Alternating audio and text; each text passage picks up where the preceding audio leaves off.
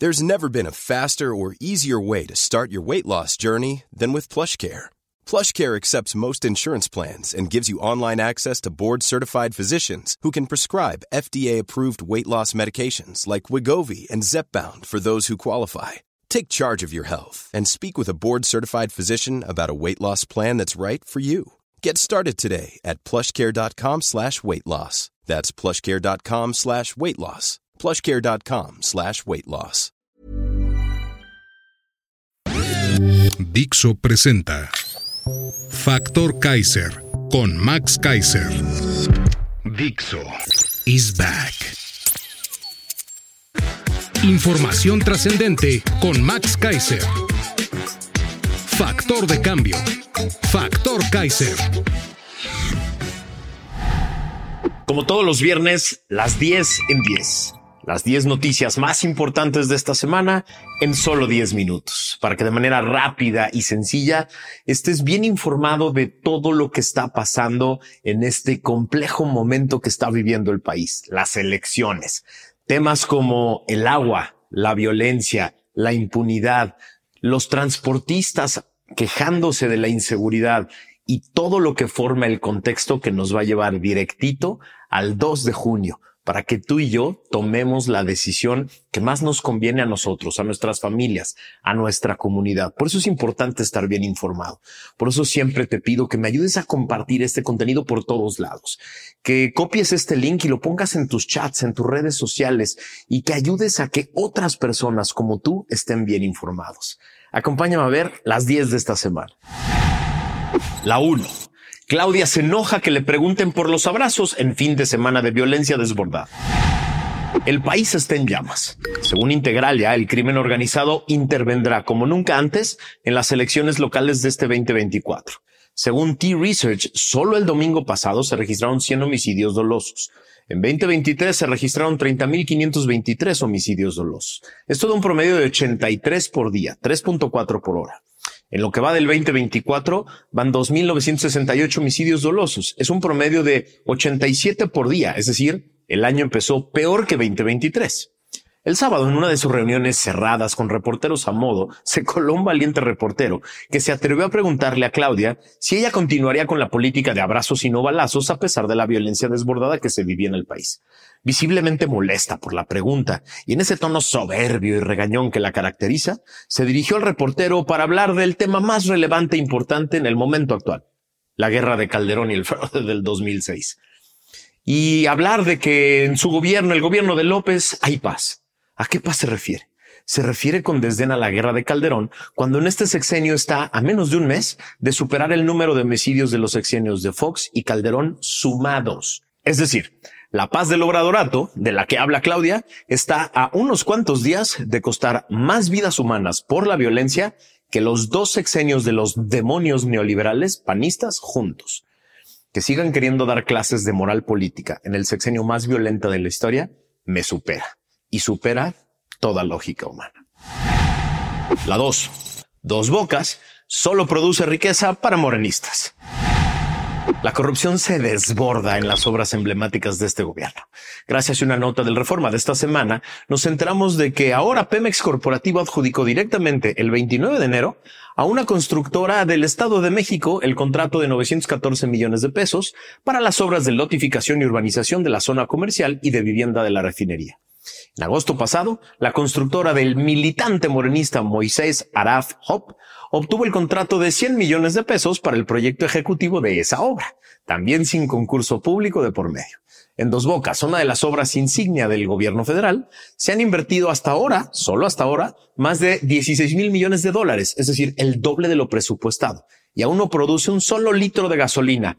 Pero ¿qué tal produce vía adjudicaciones directas riqueza para muchos obradoristas cercanos a López y a Nale.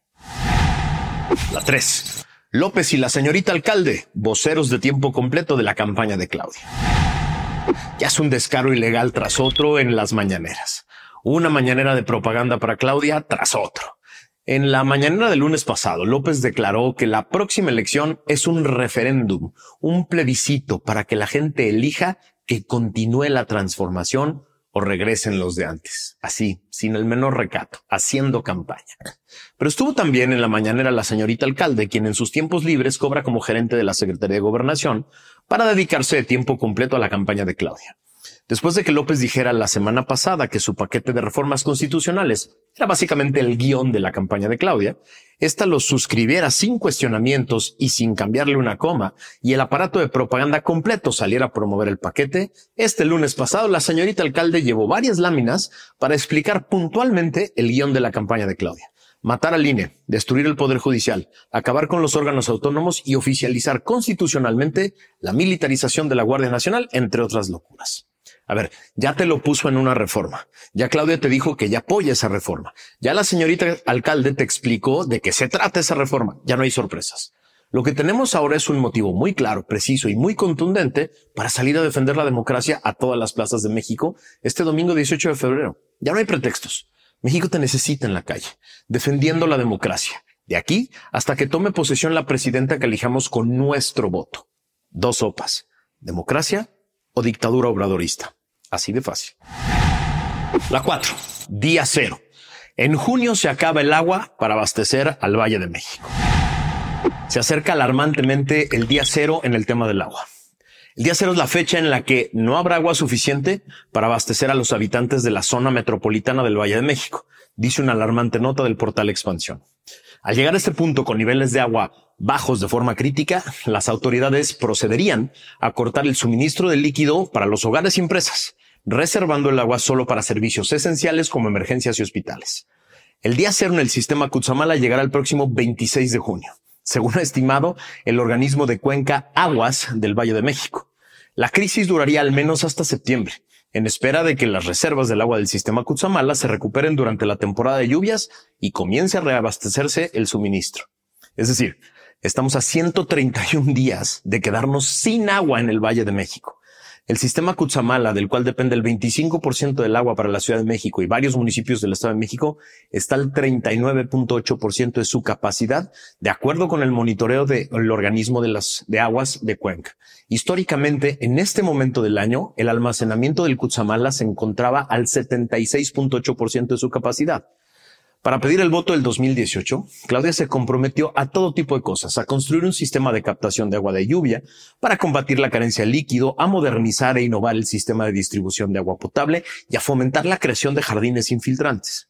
¿Alguno de ustedes ha visto en estos cinco años alguna de estas magnas obras prometidas? Yo la neta no. En campaña son capaces de decir y prometer lo que sea. Y suplican que te olvides de todo lo que prometieron antes cuando vuelven a pedir tu voto. Pregúntenle a Claudia sobre el agua. Pregúntenle ahorita sobre el agua. La 5.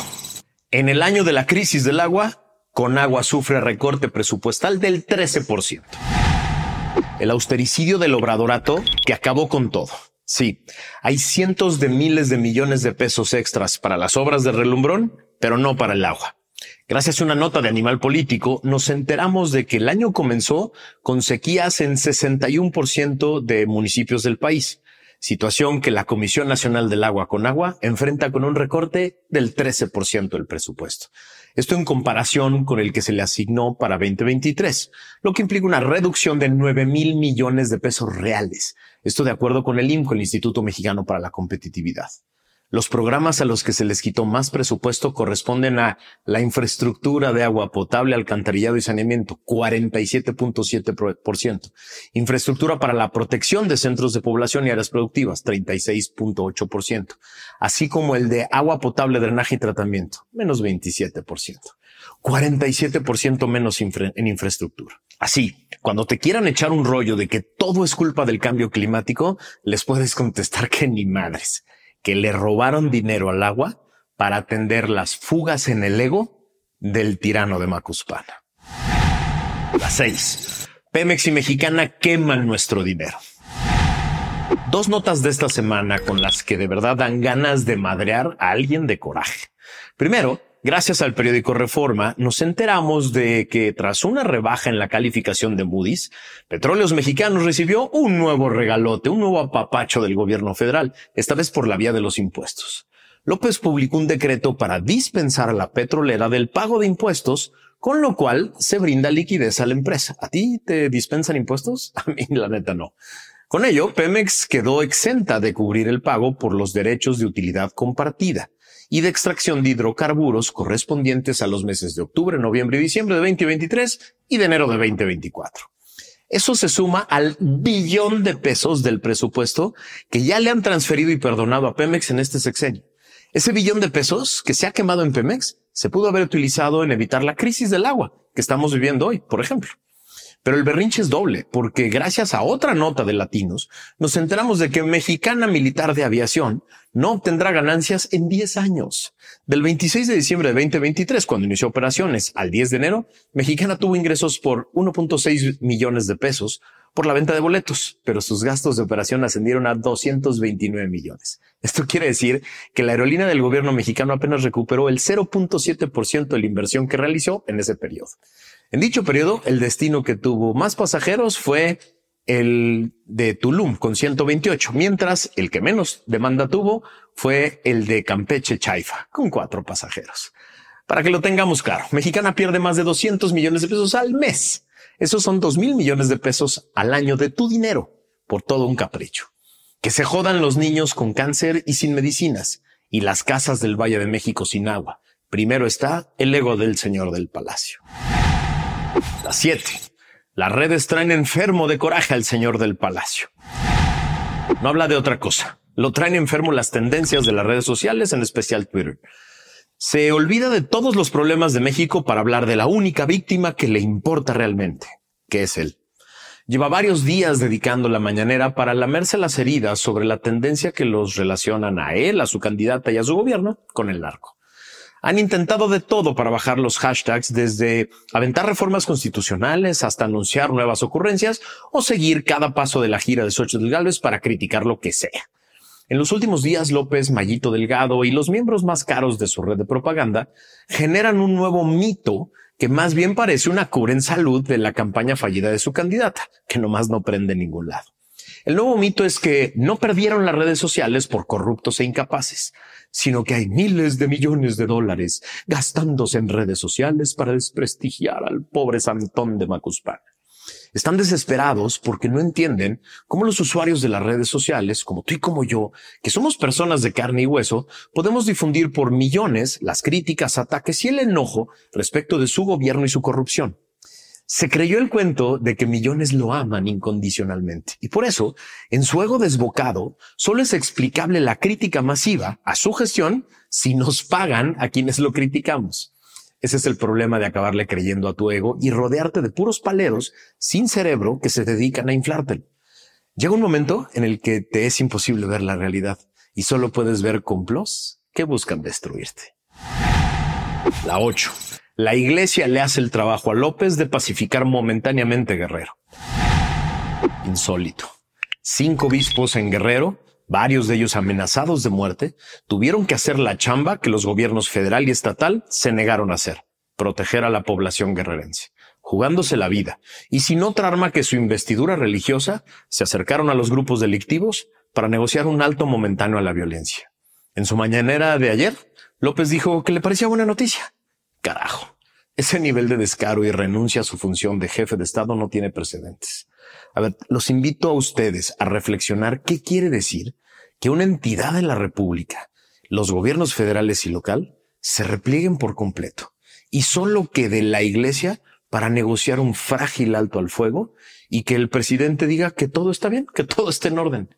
Piénsenlo, reflexionenlo. Es una locura. La nueve transportistas cierran carreteras y demandan seguridad.